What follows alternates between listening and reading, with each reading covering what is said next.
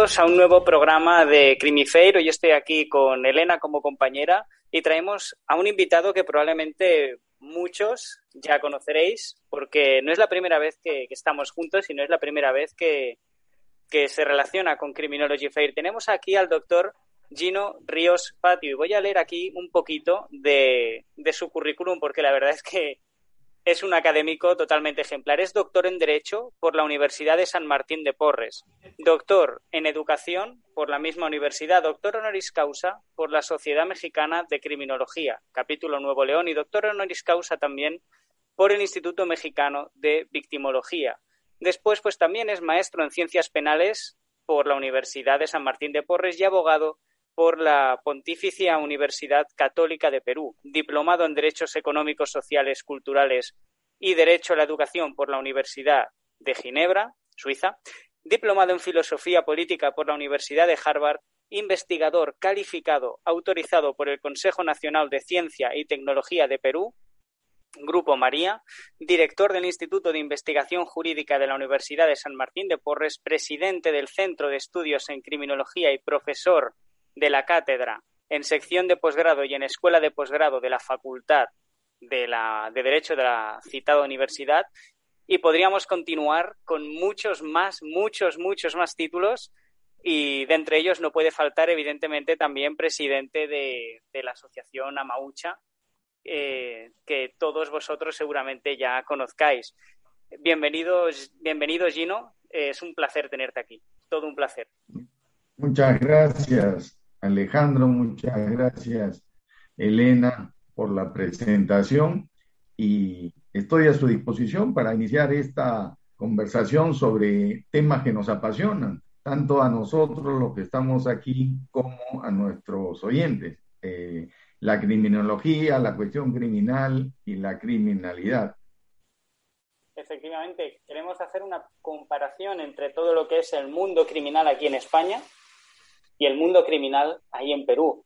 Y no hay otra forma mejor para comenzar que analizando cómo una persona puede llegar a formarse en criminología, porque aunque mucha gente lo desconoce, yo lo desconocía hasta que conocí a Gino, las oportunidades para estudiar criminología no son las mismas aquí que allí. Aquí cada vez se estudia más, cada vez más universidades lo están ofertando, pero Gino, allí, como me comentaste, la cosa no es así.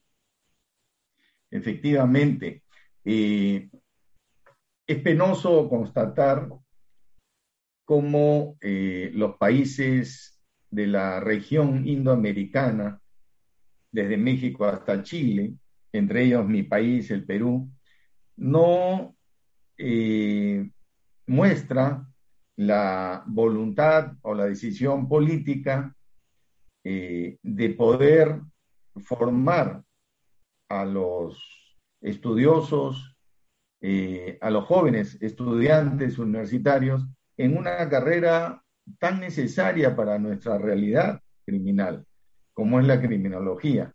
Efectivamente, en el Perú no existe, nunca ha existido, una licenciatura en criminología.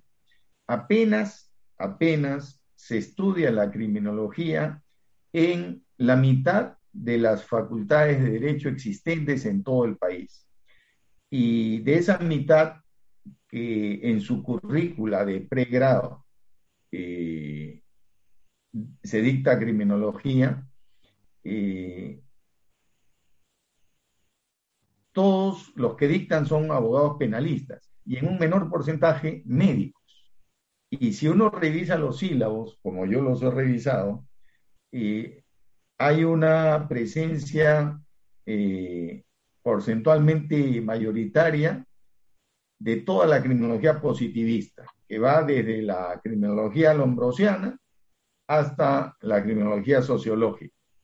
Y no se dicta la criminología contemporánea, la nueva criminología, que ya no es tan nueva, tiene 50 años, que es la politología del delito, o sea, la criminología crítica, eh, radical, eh, el abolicionismo, la tecnología de la liberación o de los derechos humanos, no se dicta. la excepción es la Universidad de San Martín de Porres porque eh, estoy a cargo de los cursos en pre y posgrado y eh, con los estudiantes revisamos todas las escuelas y nos detenemos prioritariamente en esta fase de la criminología científica, que es la nueva criminología.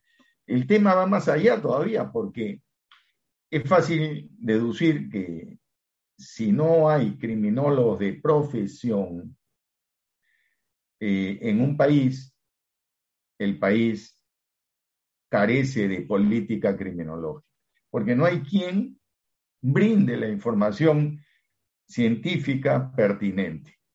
Y en reemplazo de esa ausencia, eh, tenemos una política punitiva, una política meramente penal, retributiva.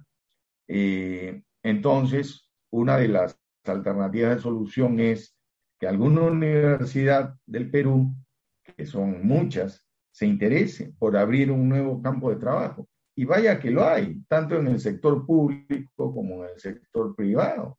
Este, ustedes que tienen esa licenciatura saben este, a la perfección que hay mercado de trabajo. Y más lo hay en el Perú porque la cuestión criminal es mucho más este, activa en el Perú.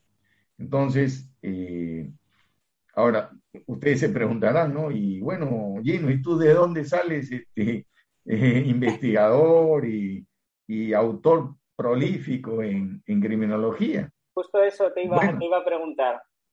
Claro, efectivamente, ¿no? Esto ocurre a partir del año, yo tengo 42 años de abogado y hacia el año 20 eh, yo estudié maestría, cosa que hoy en día se estudia apenas termina la carrera, pero en esas épocas se estudiaba después de años de ejercicio profesional para tener experiencia que aportar a los estudios de maestría. Entonces, allí fue mi primer encuentro con la criminología, porque cuando yo estudié Derecho, en los años 72 al 77, no existía como curso ni criminología, ni derechos humanos, ni ética eh, en la Universidad Católica, ¿no? Eh, en la Universidad de San Marcos debo entender que había un curso de criminología porque en San Marcos se dio la primera cátedra de criminología en el Perú, ¿no? Eh, y dicho sea de paso, la criminología en el Perú tiene 180 años eh, en el aula universitaria, la criminología, pero evidentemente sin producción científica, ¿no? Entonces, me dictan el año 98 criminología y me, me cautivó, me atrajo mucho sobre todo porque yo ya tenía una experiencia como abogado y pude contrastar la realidad ¿no? penal con lo que nos decía la criminología. Y este profesor que yo tuve, eh, felizmente, puso énfasis en la criminología crítica. ¿no? Eh, ¿Por qué? Porque él era de una época anterior que había estudiado cuando acá en Indoamérica florece la escuela del realismo crítico de criminología con Lola Anilla de Castro, con este, em, Zaffaroni, este, con muchos eh, latinoamericanos que se habían dedicado a tratar de formar una escuela propia en Latinoamérica, ¿no? Entonces, este, me cautivó tanto que apenas me gradué de maestro, eh, me dieron la cátedra de, criminología a mí, en posgrado. O sea, yo comencé dictando criminología en posgrado antes que en pregrado. Y, y, bueno, desde hace 22 años que vengo produciendo en, en criminología libros y artículos científicos, ¿no? Entonces, eh, eh, un poco, si se quiere, autodidacta, ¿no? Autodidacta. Así que es la, la realidad, digamos, este, de la ciencia criminológica en Perú. Y, hoy en día no existen eh, autores en vigencia en criminología en el Perú, este, salvo quienes integramos a Maucha, que no dejamos de publicar siempre, ¿no? Así que eh, es una realidad diferente a la que viven en España y en Europa, totalmente diferente. ¿no? Aquí tenemos, tenemos muchos profesores, bueno, yo tuve muchos profesores que también decían algo similar. Por ejemplo, tuve uno, eh, Martí, se llama, creo que ahora mismo está en Oxford, un saludo por si escucha, si escucha esto, eh, que él empezó estudiando ciencias políticas. Sí, creo que era ciencias, sí, juraría que era ciencias políticas o sociología. Diría que era ciencias políticas. Y después conoció la criminología, que eran, eran dos años, eran dos años. Y él es joven, él es joven, o sea que esto debía ser en el 2000 y poco, 2000 y poco. Y también le cautivó por el enfoque, por el enfoque que le daban a todo. Exacto. Es que eh, lo que ocurre con el derecho, que es la más eh, abstracta, la más formal eh, de las ciencias sociales, y que en verdad eh, cuando, fíjense, cuando yo estudié Derecho, se decía que favorecía el statu quo. Yo decía, pero ¿por qué? Si el derecho eh, también puede servir para introducir cambios sociales. Pero parece que la fuerza de la, la fuerza estática del derecho es mucho más poderosa que eh, la influencia para realizar cambios. Entonces, eh, Zaffaroni tiene algo muy interesante eh, cuando dice que es mejor, es mejor tener una base jurídica para poder eh, entender la criminología, porque según la orientación de estos próceres de la criminología en Latinoamérica, la criminología crítica cuestiona y eh, critica, como su nombre lo indica, todas las instituciones del sistema penal, todo el, funcionamiento del sistema penal, eh, que aquí en, en, la región es diferente a lo que ocurre en Europa, por ejemplo, ¿no? No digamos que sea una diferencia entre la noche y el día, no, pero es es bastante diferenciada la actuación de, los, de las agencias penales. Entonces decía, si tú eh, no, no conoces la praxis y la teoría jurídica penal, te va a costar más trabajo poder hacer un, un, enfoque criminológico crítico. Entonces, este, quizás esa sea la, la diferencia que, que él notó cuando estudió criminología en México, cuando Zaffaroni estudió criminología en México, junto a Luis Rodríguez Manzanera, que es psicólogo. Ambos fueron discípulos de Alfonso Quiroz Cuarón, el padre de la criminología mexicana. Entonces, este, vemos nosotros una mirada diferente, partiendo de la misma criminología entre Rodríguez Manzanera y Zaffaroni. ¿no? Este, y eso se debe a que justamente el conocimiento básico es el jurídico, jurídico penal sobre todo. Eh, y eso supongo yo que tiene que ver, porque esto ya lo hemos conversado en alguna oportunidad, Alejandro, y tiene que ver con el hecho de, que, de lo que pasa en México. ¿no? México tiene más de 380 escuelas superiores universitarias de criminología, y claro, ellos son licenciados en criminología, seguridad privada y criminalista. O sea, salen peritos y todo. Sin embargo, la corrupción y la delincuencia este, sigue campante en México. Ocurre que, claro, cuando no hay una base jurídico-penal, la crítica criminológica va a este, escasear y se van a dedicar más a una labor administrativista de la tecnología, una cuestión gerencial de seguridad, digamos. Entonces, este, eh, me parece a mí que eso puede explicar esa diferencia. Eh, ahora bien, en el caso de Europa, eh, en donde también sé, porque hace cuatro años vino un jurista de San Sebastián a conversar conmigo y al año siguiente yo le devolví la visita. Eh, y él me decía, están ingresando más alumnos a criminología que a derecho, me decía él, hace cuatro años. Entonces, este, y pero, ¿qué pasa en Europa? En Europa, y como la realidad criminal es diferente y la realidad socioeconómica y la realidad política es diferente, entonces eh, no es tan sentida esa ausencia del criterio jurídico penal. ¿no? No, no es tan sentida como en México, por ejemplo.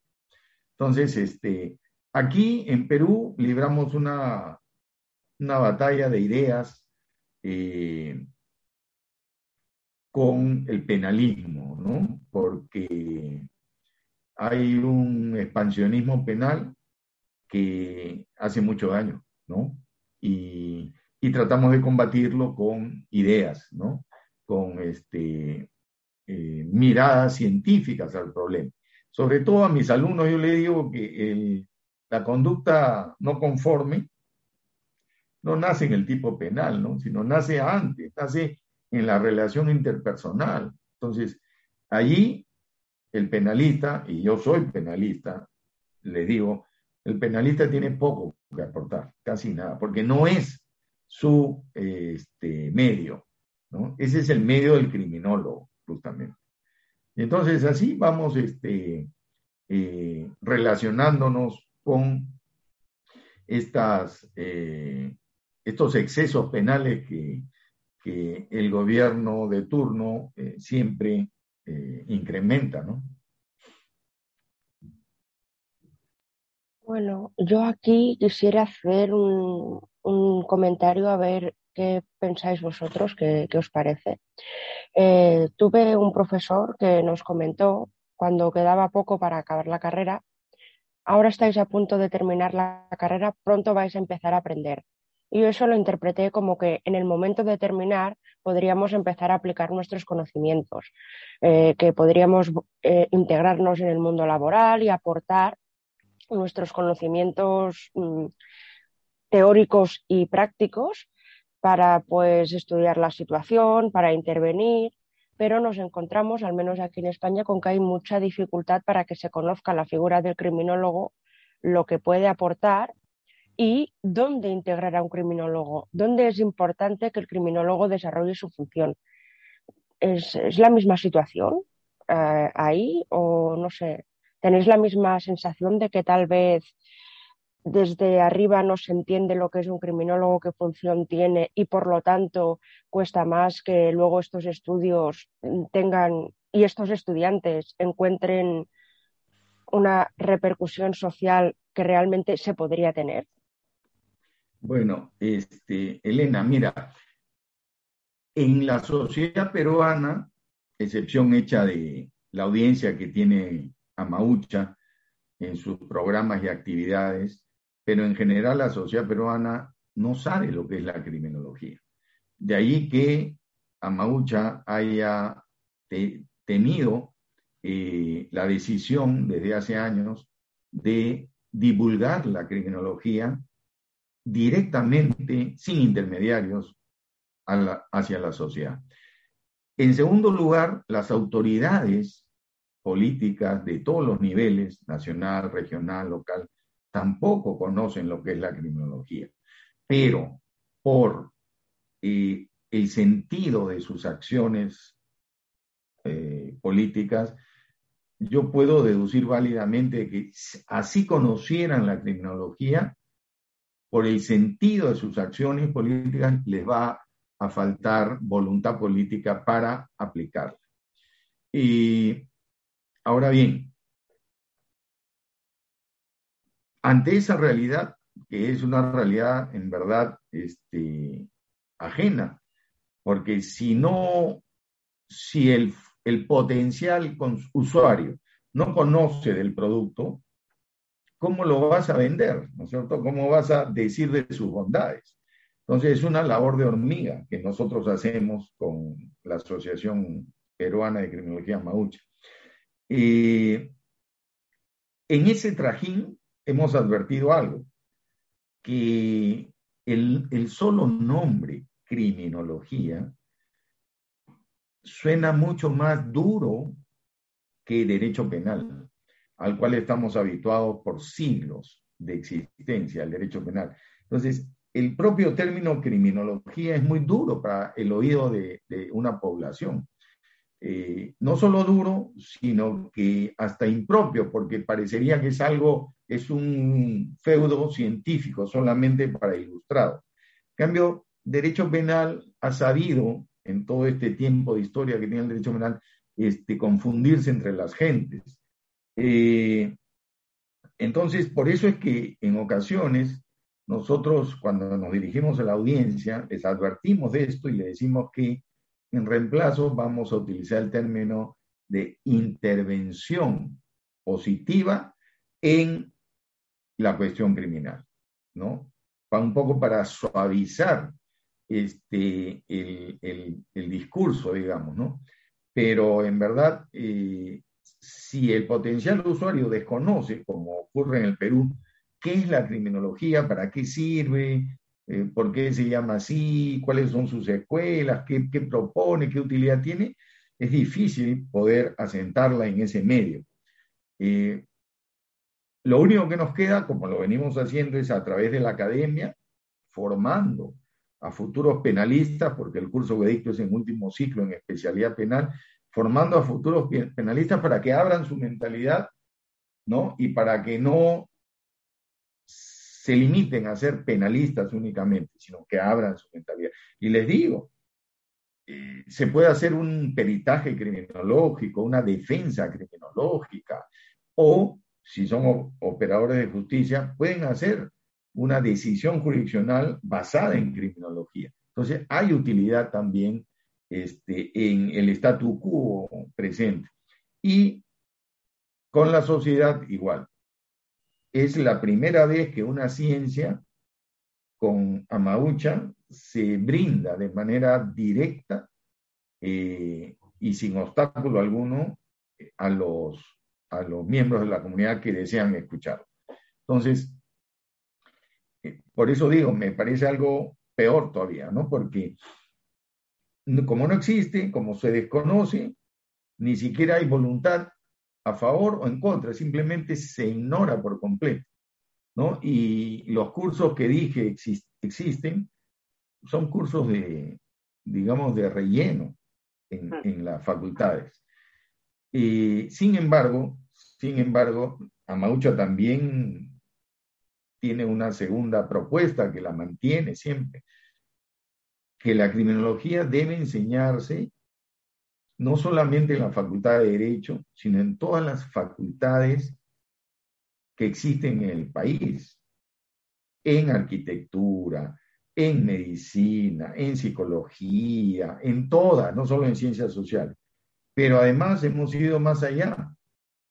Eh, y te digo las propuestas que han surgido de nuestra, de, nuestra experiencia eh, y que son inéditas. Debe enseñarse bajo otro nombre desde el primer grado de primaria, o sea, en el colegio. ¿Por qué? Porque nosotros estamos convencidos de que esta conducta que se tipifica como delito surge en medio de una conflictividad y la conflictividad debe aprender a gestionarse, administrarse. El ser humano tiene que aprender a resolver conflictos, por lo menos acá en Perú. Eh, aquí se entre comillas, ¿no? Se resuelven, no se resuelven nunca, mediante la violencia, que está a flor de piel. Si tú te demoras más de tres segundos en mirar a una persona, te va a agredir verbalmente, ¿no? Acá en, en, el Perú pasa eso. Este, es más, hay personas que tú las conoces y le dices, ¿te sientes bien? Y, y te dicen, que me has visto con cara de enfermo. O sea, hay mucha este, predisposición al conflicto. Entonces, si a esa conflictividad le añades violencia, ya tienes el crimen. Listo, ya apareció el crimen. Entonces, esa es la propuesta de Maucha, ¿no? Este, enseñar criminología bajo otro nombre desde el colegio. Para dos cosas, no solo aprender a gestionar conflictos mediante métodos alternativos, sino a reconocerse como iguales. Mm. Aquí en el Perú no pasa eso. Somos una sociedad de desiguales. Yo conozco Europa, varios países de Europa, y he podido observar que la igualdad social allí es mucho más elevada. Entonces, este, y ese es el germen de la criminalidad. Porque si tú consideras a una persona que eh, convive en el mismo medio que tú como desigual, van a generarse conflictos, definitivamente. Sí, esa, es, la base. Y luego, Lo, lo, que has dicho, estrategias eh, positivas de resolución de conflictos ante esas resoluciones violentas que son, por así decirlo, el, el recurso, el recurso fácil al final.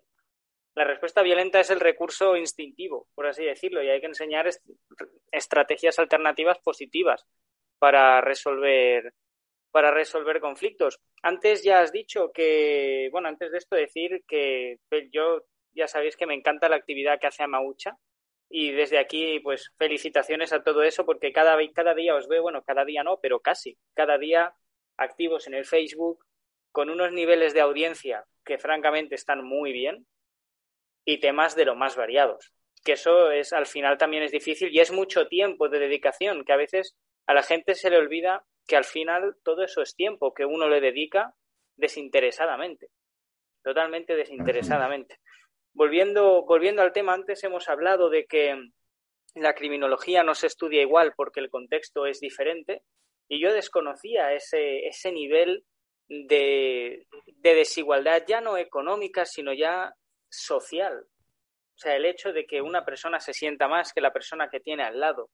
Eso ya me ha sorprendido muchísimo. Y es posible que incluso se traduzca después en, estadísticas, estadísticas penales. Aquí en España, por ejemplo, si nosotros miramos la, la, tasa de, bueno, la tasa no, los delitos que han cometido las personas reclusas, nos damos cuenta de que el perfil no es especialmente no es especialmente violento en el sentido de que los delitos violentos podrían ser muchos más de los que son y sin embargo el, el, 40% de los delitos que tenemos aquí en España en prisión son, son delitos contra el patrimonio. Luego un 20% más o menos son delitos relacionados con la salud pública y ya los que son más extremadamente violentos, como los que atentan contra la vida eh, o incluso delitos de, de agresiones sexuales, ya estarían por debajo de un 10%.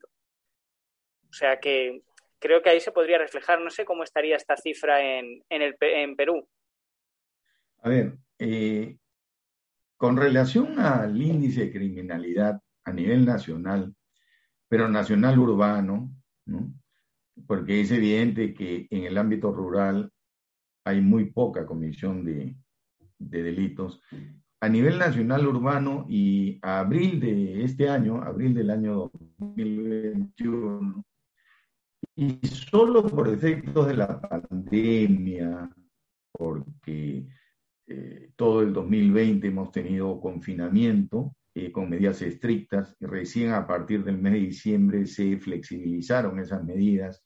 Entonces la gente no eh, deambulaba, no transitaba con normalidad en las calles.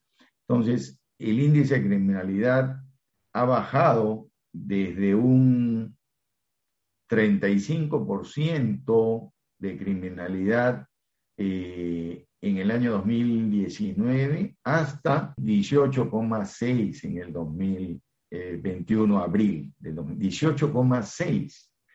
Y esto tiene conexión, esta cifra, ¿por qué? Porque al igual que lo que sucede en España, y que ha referido, en el ranking de delitos, el delito más recurrente que está en el primer orden eh, de aparición, es el delito contra el patrimonio, en todas sus modalidades, robo, hurto, agravado, sin agravar, tentativa y de, y de diferentes bienes, desde carteras y celulares hasta automóviles y negocios. Bueno, ese delito eh, está en 17,2%, con cifras deprimidas por la pandemia, naturalmente, ¿no? Porque los negocios cerraron, quebraron, la gente no salía a las calles, etc. Y a continuación, este, perdón, y también incluye la estafa contra el patrimonio, ¿ya? Está todo eso 17,2. Y a continuación viene el secuestro y la extorsión, con 0,2. O sea, han desaparecido, curiosamente, de este ranking que lo elabora el Instituto Nacional de Estadística e Informática, y que obviamente las cifras están maquilladas porque es un organismo oficial, y además porque es criminalidad aparente, solamente crímenes denunciados nada más. Ha desaparecido, digo, de este ranking algo que hasta el 2019 estaba en segundo lugar, que era el tráfico ilícito de drogas. Ahora no aparece, curiosamente. Y en tercer lugar, que tampoco aparece, se encontraba hasta el 2019 los delitos de violencia sexual. Eh, y en cuarto lugar venía el homicidio. Ahora ninguno de esos aparece, curiosamente. Aparece un rubro de otros con un minúsculo porcentaje 0,6, que debo enfatizar, esta estadística es solamente de crímenes callejeros, nada más, no de crímenes invisibles, de crímenes de poder, crímenes económicos, financieros, corporativos. Entonces, eso, esto también demuestra una tendencia del Estado de seguir focalizando la estadística criminal en crímenes, ¿no es cierto?, de calle, que a la postre son de bagatela, porque más daño ocasionan los crímenes de poder, ¿no? Económicos, corporativos, financieros, son mucho más este, dañosos porque afectan una multiplicidad de intereses difusos.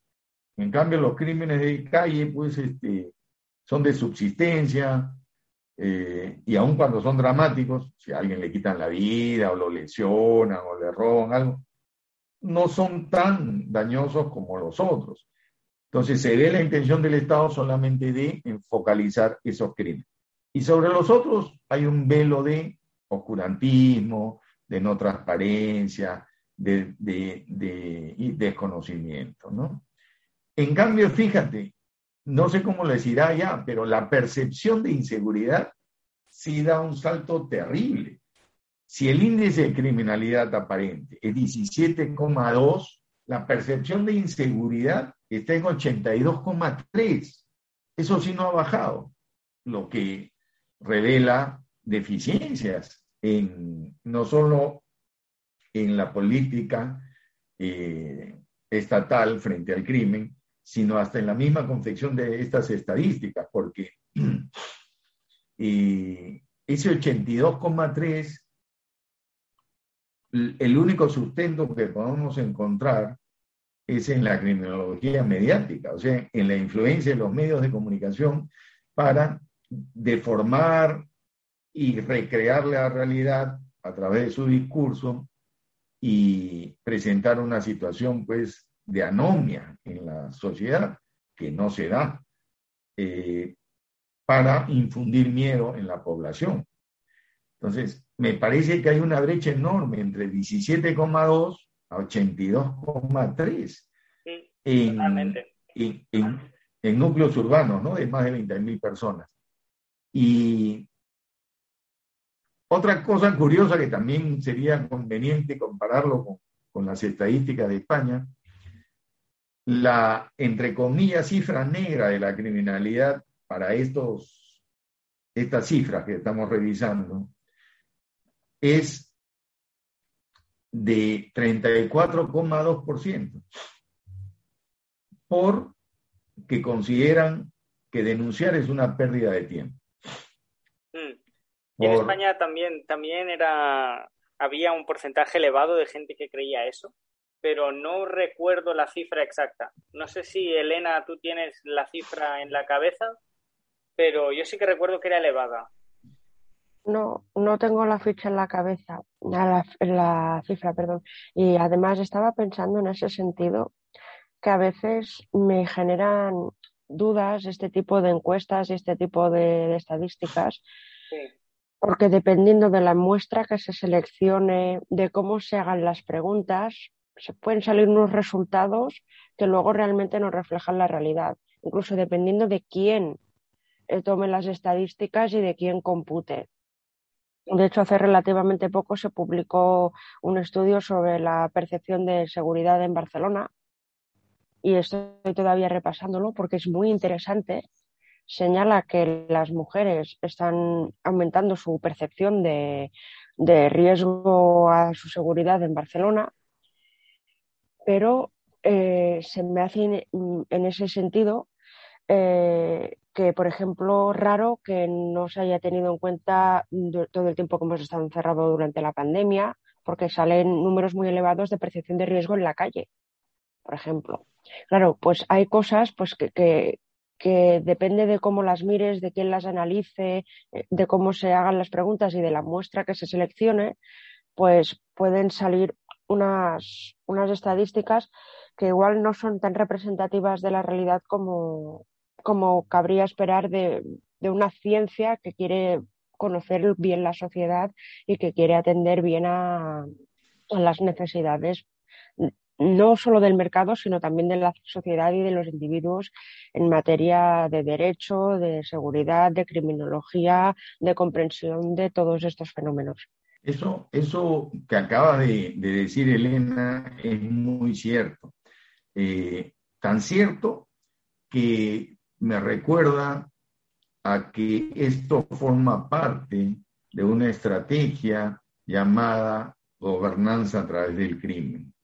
Es decir, se ajustan las estadísticas por parte de los organismos oficiales encargados de ello para seguir manteniendo un clima eh, de violencia que de repente en la realidad es menor al que figura en estadísticas. Y esto se hace con la finalidad de que el miedo, el pánico moral eh, se conserve entre los ciudadanos para que puedan ser fácil, eh, fácilmente sujetos de control social. Hay una estrategia política, pues, de los gobiernos aquí en Indoamérica de valerse de estadísticas, valerse de la influencia de los medios de comunicación para eh, desnaturalizar y deformar eh, la realidad y de esa manera recrearla eh, para hacer creer que la violencia ya tiene ribetes de anomia aquí. Cuando en verdad lo único que está fuera de nivel es el delito contra el patrimonio que como ustedes saben mejor que yo, porque son licenciados en criminología, eso tiene una raíz económica innegable. Y en consecuencia, la política criminológica a implementar para ese tipo de delito tiene que ver, tiene que ser también económica. O sea, más puestos de trabajo, más este, sana recreación para los jóvenes, etcétera, etcétera. Este, sin embargo, nada de eso hay, solamente se persigue. Entonces, esta situación de las, de las encuestas y de la gobernanza a través de la, del crimen o de la criminalidad nos lleva a otra cifra que nos revela también un significado eh, en el mismo sentido del que venimos hablando. Es decir, de hacer de la criminalidad algo omnipresente en la sociedad de esta región. Y es el tema del nivel de confianza interpersonal. Según la Corporación Latino Barómetro, y acá se ve también la crítica que hace Elena, porque esto de, del Latino Barómetro sí está basado en encuestas. En cambio, lo del Instituto Nacional de Estadística e Informática está basado en denuncias, que es diferente. Pero el nivel de confianza interpersonal que tiene el Perú es apenas del 11%. Entonces, justamente, si de cada 100 peruanos 11 confían, o solo 11 confían entre sí, quiere decir que el nivel de conflictividad es altísimo, porque es mucho más eh, lógico deducir que tú te vas a conflictuar con personas con las que no tienes confianza. Entonces, hay una otredad que se manifiesta en esta, en esta estadística. Pero eso no es, no es solo eso, sino que esa confianza con la policía es del 32%, con el Poder Judicial es del 16%, con la democracia 11%. O sea, ¿se imaginan ustedes con qué nivel de, de ausencia de credibilidad trabajan estas instituciones? públicas que son esenciales para la vida democrática, es decir, trabajan eh, con todo el público en contra prácticamente, ¿no? Eh, con el Congreso, el nivel de confianza es 8%, con los partidos políticos, 7%, o sea, en verdad es una situación eh, calamitosa desde el punto de vista de la confianza. ¿Qué revela que no haya confianza? Otra cosa, que no hay identidad. Lógicamente, porque no nos sabemos que pertenecemos a una misma nación, ¿no? O a varias naciones que han conformado un Estado, porque el Perú es pluricultural y multinacional. Entonces, justo el domingo, eh, pueden ver ustedes en el Instagram un programa que se llama Cambio de Hábitos por Adriana Ríos. Me entrevistan sobre un tema que se llama Hábitos Bicentenarios, porque acabamos de cumplir 200 años de independencia como nación. Entonces yo decía que yo he identificado cuatro hábitos bicentenarios, o sea, cuatro hábitos que ya tienen 200 años de vigencia, que son la corrupción, sobre lo que hay mucho que hablar, el adocenamiento cultural de la población, la inconsistencia anímica de los peruanos y eh, el achoramiento como cultura. Que seguramente ustedes no, no tienen esta, estos malos hábitos, seguramente tienen otros, pero estos son cuatro malos hábitos con 200 años de existencia. Y en la base de esto está esto de la ausencia de confianza, confianza con niveles pobrísimos, ¿no? Eh, o sea, no hay sentido de pertenencia a una comunidad. Ese es el problema. Si no hay confianza es porque no hay identidad. Si, si alguien no tiene confianza con los miembros de su hogar, es porque no se siente parte del hogar, definitivamente. Entonces, eso da lugar pues a, a conflictividad y a violencia. Por eso que y los peruanos consideran, según el Latino Barómetro también, que la violencia de género es la más dañina, ¿no?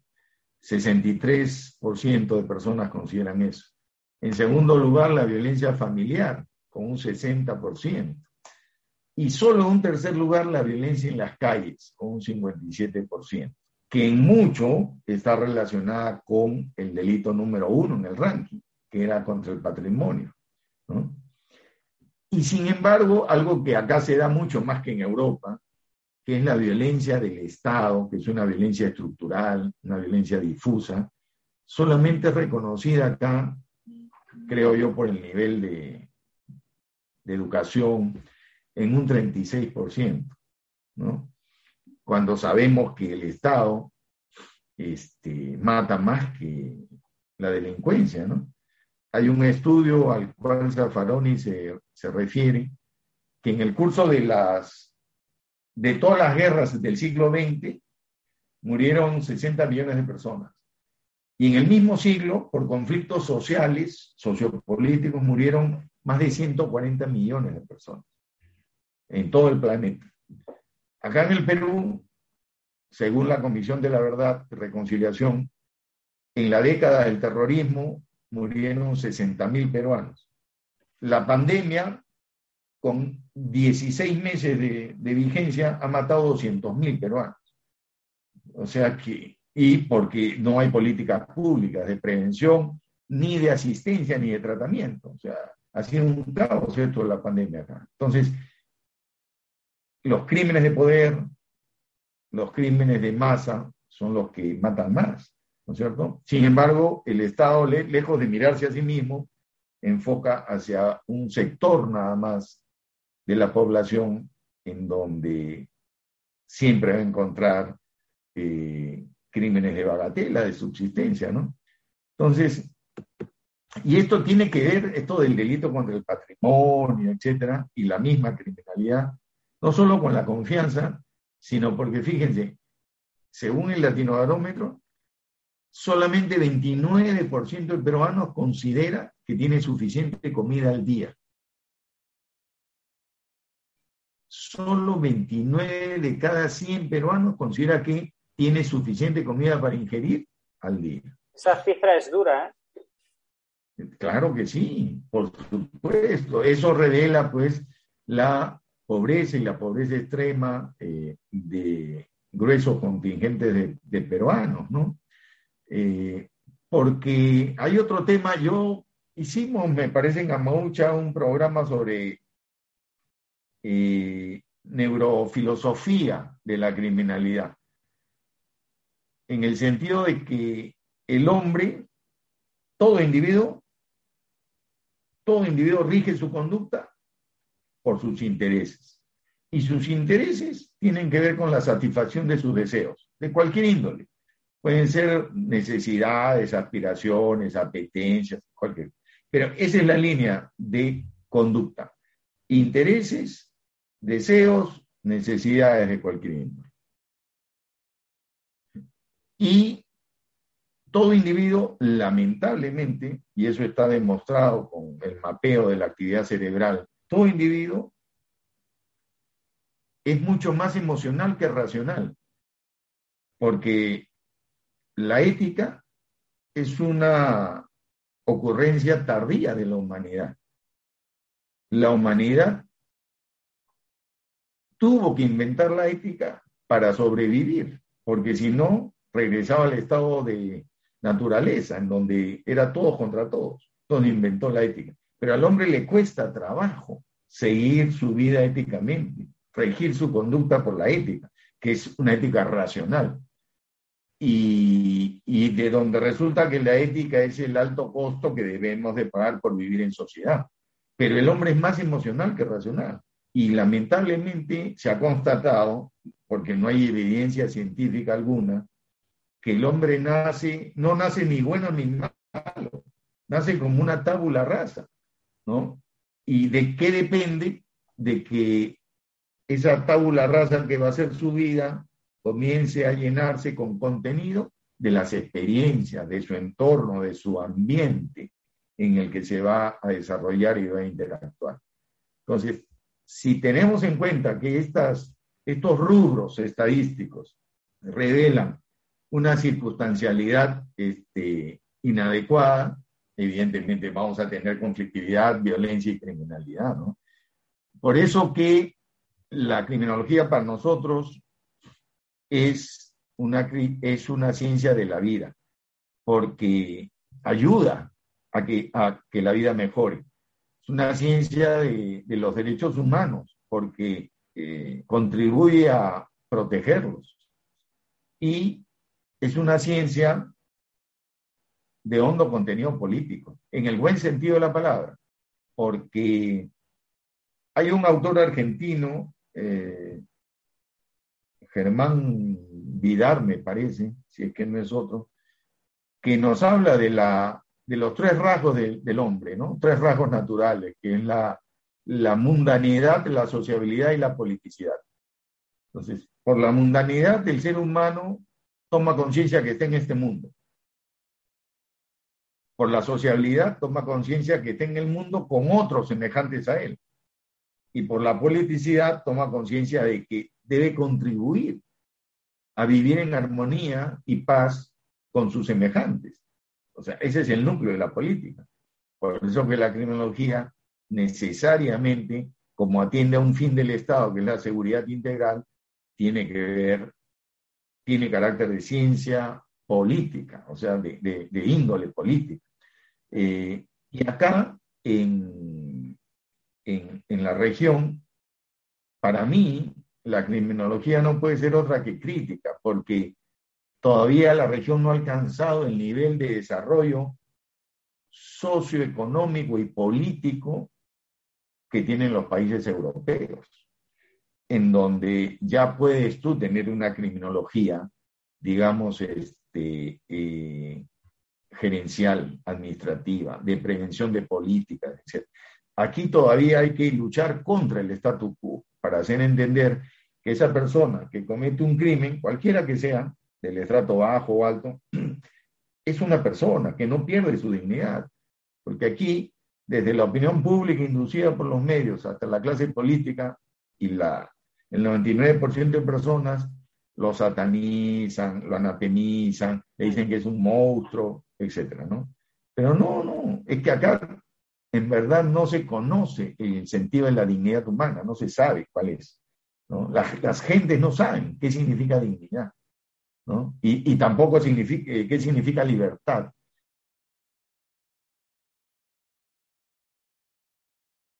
Creo que hemos perdido, hemos perdido al doctor Gino. ¿O me he perdido yo? Es posible que me haya perdido yo. ¡Demonios! ¡Eres un maldito genio! Hola a todos, disculpad el corte, he sufrido un, un corte de internet así repentino.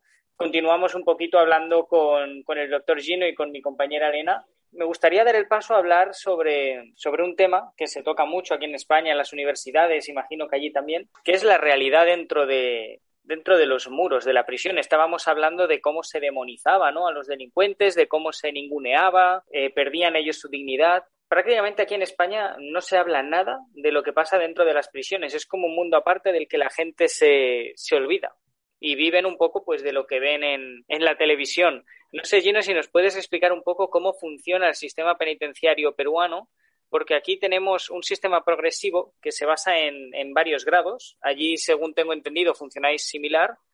Eh, tenemos un primer grado para gente extremadamente peligrosa o manifiestamente inadaptada, que consiste en el encierro casi absoluto de esa persona. Luego un segundo grado, que es el régimen ordinario, que es donde tenemos pues al 80, al 70, 80% de los reclusos más o menos que hacen vida normal dentro del centro y luego el tercer grado, que sería semilibertad, donde ellos pues o bien salen los fines de semana o bien se pasan todo el día fuera de prisión y vuelven para pernoctar. Tienen estos dos estas dos modalidades de semilibertad, una más estricta y otra y otra más amplia. Y luego ya estaría la libertad condicional como cuarto grado, aunque no se considera un cuarto grado, porque no cumple, no tiene las mismas características. No sé allí cómo, cómo funciona todo este sistema. Imagino que, que también disponen de progresividad. Sí, efectivamente, eh, alrededor de 70 prisiones, eh, no todas de ellas tienen todos los regímenes, hay un puñado de ellas, me parece que no pasan de cuatro, que son eh, establecimientos de alta seguridad,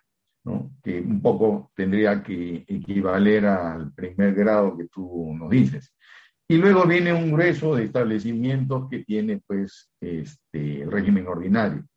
Y por último hay lo que se llama semilibertad, que es, como no son población eh, interna, sino es población extramuros, eh, digamos, tienen un régimen especial, ¿no? Eh, porque no están al interior de la prisión. Y pese a que tenemos un buen código de ejecución penal en la letra, en la praxis, como suele ocurrir, y el problema se da en la sobrepoblación y hacinamiento de los penales. Están dos veces y media más de su capacidad eh, llenos de internos, llenos de, de personas.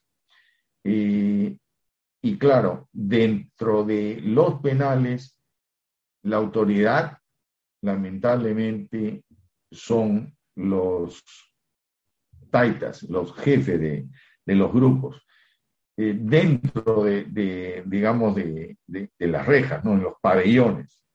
Ahí la autoridad es el taita, no es el agente penitenciario, menos la policía.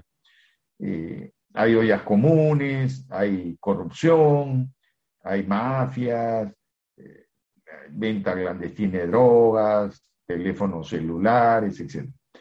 Lo los únicos que saben de esto son los familiares los internos. y seguramente las autoridades, pero no, no hacen nada.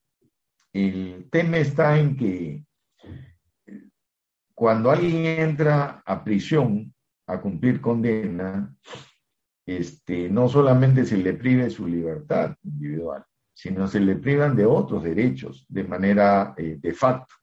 Por ejemplo, el más este, notorio es el hecho de que en el Perú los eh, internos no pueden sufragar, porque si la constitución le suspende la ciudadanía, algo que a mí me parece aberrante porque eh, los estados democráticos y de derecho postulan democracias inclusivas, no excluyentes. Sin embargo, a estas personas se les excluye, ¿no? Simple y llanamente por estar sufriendo pena privativa de libertad. Y lo que es peor, a los presos sin condena, que son alrededor del 30%, este, ya no de jure, como el caso de los presos condenados, sino de facto, corren la misma suerte. O sea, no existiendo ninguna norma legal, tampoco pueden sufragar. Entonces, esto me parece que no pasa el test de, razonabilidad, porque no es una... Perdona, Gino, ¿condenados sin pena te refieres a gente preventiva, en prisión provisional? O sea, los presos sin condena en prisión preventiva, sí. Vale. Vale, vale. Entonces, tampoco pueden votar, tampoco pueden sufragar. Entonces, decía de que en ambos casos, la medida constitucional en uno y de facto en otro, no pasa el test de razonabilidad, porque no es una medida ni necesaria, ni idónea, ni proporcional. Porque nada cuesta, nada cuesta. Ahora bien, este, de 33 millones de peruanos, que es la población peruana, 99 mil peruanos son la población penitenciaria. Lo que entiendo es una ratio muy elevada, más elevada que la de España inclusive, ¿no? Este, y, y en verdad esto no tiene viso de solución, al contrario, tiene proyección de incrementarse, ¿no? La mayor cantidad de de, presos este, por delitos contra el patrimonio. Pero hay otras estadísticas importantes que destruyen varios mitos penales. La mayor, así, una, 98% de presos tienen educación secundaria y están incursos en delitos contra el patrimonio. ¿Qué revela eso? La raíz económica de este problema. Después, 90% no son solteros, quiere decir son casados, convivientes, lo que no son solteros. También raíz económica, tiene una carga de familia que alimentar. Y después este, hay otro porcentaje altísimo relacionado con este, el 90% estaba trabajando al momento de ingresar al penal. Claro, en oficios menores, gafitería, albañilería, zapatería, etc. Pero tenían una ocupación, ¿no? Seguramente no habitual, seguramente por horas o eventual, etcétera, pero también revela un problema económico del país, ¿no es cierto? Entonces, digo que derrumba mitos penales porque para el sector más antiguo del penalismo y de la criminología tradicional, el delincuente es el que no tiene estudios y es el que no tiene trabajo, ¿cierto? Y es el soltero. Entonces, este, todo eso se cae, pues, ¿no? Sí, aquí en España, eh, bueno, para que el oyente se haga una idea, aquí en España las prisiones están cerca del 80% de su ocupación, pero como ha dicho Gino, allí en Perú 2,5 veces más de lo que se podría, es decir, prácticamente un 250% de su ocupación, una auténtica locura. Aquí en España, hablando otra vez de lo de los estudios, eh, se hizo un estudio, probablemente hay alguno más nuevo, yo el que conozco es de 2010, que analizaba eh, las características sociodemográficas de la gente que está privada de libertad, porque eso no, lo publican las estadísticas oficiales. Y también detectó que cerca del, del 40% no había superado ni siquiera la educación primaria obligatoria, que es la que se da de los 6 a aproximadamente los 12 años, sí, de los 6 a los 12 años. Y claro, que daba un perfil totalmente analfabetizado. Y también tenemos que de hecho esto es curioso porque nuestra población reclusa por haber cometido delitos contra el patrimonio es del 40%. Y siempre nos han dicho que la reincidencia está entre el 30 y el 40% aquí en España. Casualidad que es una cifra súper similar a la de los delitos económicos, que al final no se curan, porque es lo que has dicho tú, Gino. Mm, esta persona ha delinquido porque le falta dinero. Cuando salga de prisión por mucho tratamiento que hayas hecho, esa situación va a seguir igual. Y se ha detectado que una gran parte de los reincidentes son precisamente los que delinquen contra el patrimonio, entre otros, pero mayoritariamente ellos. Sí, eh, la tasa es acá del 30% de manera invariable por varios años ya. Y, pero curiosamente, esta raíz económica del delito contra el patrimonio eh, queda una vez más demostrada por el hecho de que, por ejemplo, Acá no hay cárceles productivas, pese a que hay una norma legal que lo faculta. siguen los talleres este, precarios, ¿no? De varias artesanías o manualidades, pero eso no es cárcel productiva. Sin embargo, eh, hay dos experiencias que han concitado el interés de algunos medios de comunicación en donde eh, un recluso que ha purgado su condena y que inició una actividad manufacturera en un taller en el penal, eh, logrando nuclear a cerca de 15 compañeros, y ha continuado con su actividad empresarial fuera, manteniendo ese taller y a esos compañeros dentro. Y a esta pequeña empresa le va muy bien. Vende y exporta, sobre todo, ¿no? Eh, y la otra experiencia es que este mismo, hay otro joven que salió también penal, pero que comenzó su actividad de prendas, de vestir, eh, y mientras estaba dentro la vendía por estas plataformas Mercado Libre, etc. Y era tan eh, bien recibido su producto que le preguntaron, oye, ¿dónde produce? ¿Dónde está tu taller? Parece que te compramos más, etcétera. Y él evitaba decirle. Y cuando al fin y al cabo tuvo que decirle, le dijo, no, es que yo produzco de la cárcel, porque estoy en la cárcel, le dejaron de comprar. Pero sus prendas eran de primera, ¿no? Entonces, esto revela, pues, que es sumamente útil dar capacitación, dar trabajo en, en la estadía de las personas en el penal. Y también revela la otra cara de la moneda, ¿no? De que quizá quien necesita más resocializarse es la misma sociedad, ¿no? Por aquello de que no saben lo que es la dignidad, ¿no? La dignidad jamás se pierde, el, ser humano jamás pierde su dignidad, ¿no? Entonces, este, eh, ¿por qué? Porque no está en función de las conductas entre comillas, buenas o malas, que son categorías éticas, simplemente en función de categorías legales o ilegales, que son categorías jurídicas, penales. Pero la sociedad pues sigue creyendo que hay gente que nace buena, que nace mala, ¿no? Que porque tienes un comportamiento delictivo eres malo, per se. Y no es así, ¿no? Este, todos somos buenos y todos somos malos en varios momentos del día, siempre, ¿no? Completamente. Pero hay mucho por, por hacer. Sí.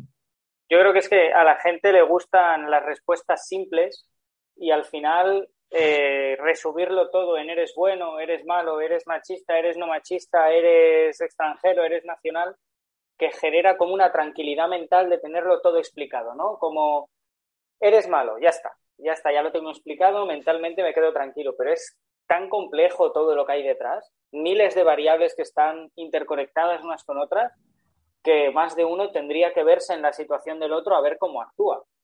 porque es muy difícil juzgar a alguien desde, desde la comodidad que mucha gente tiene. Bueno, a mí todo esto también me ha generado otra reflexión.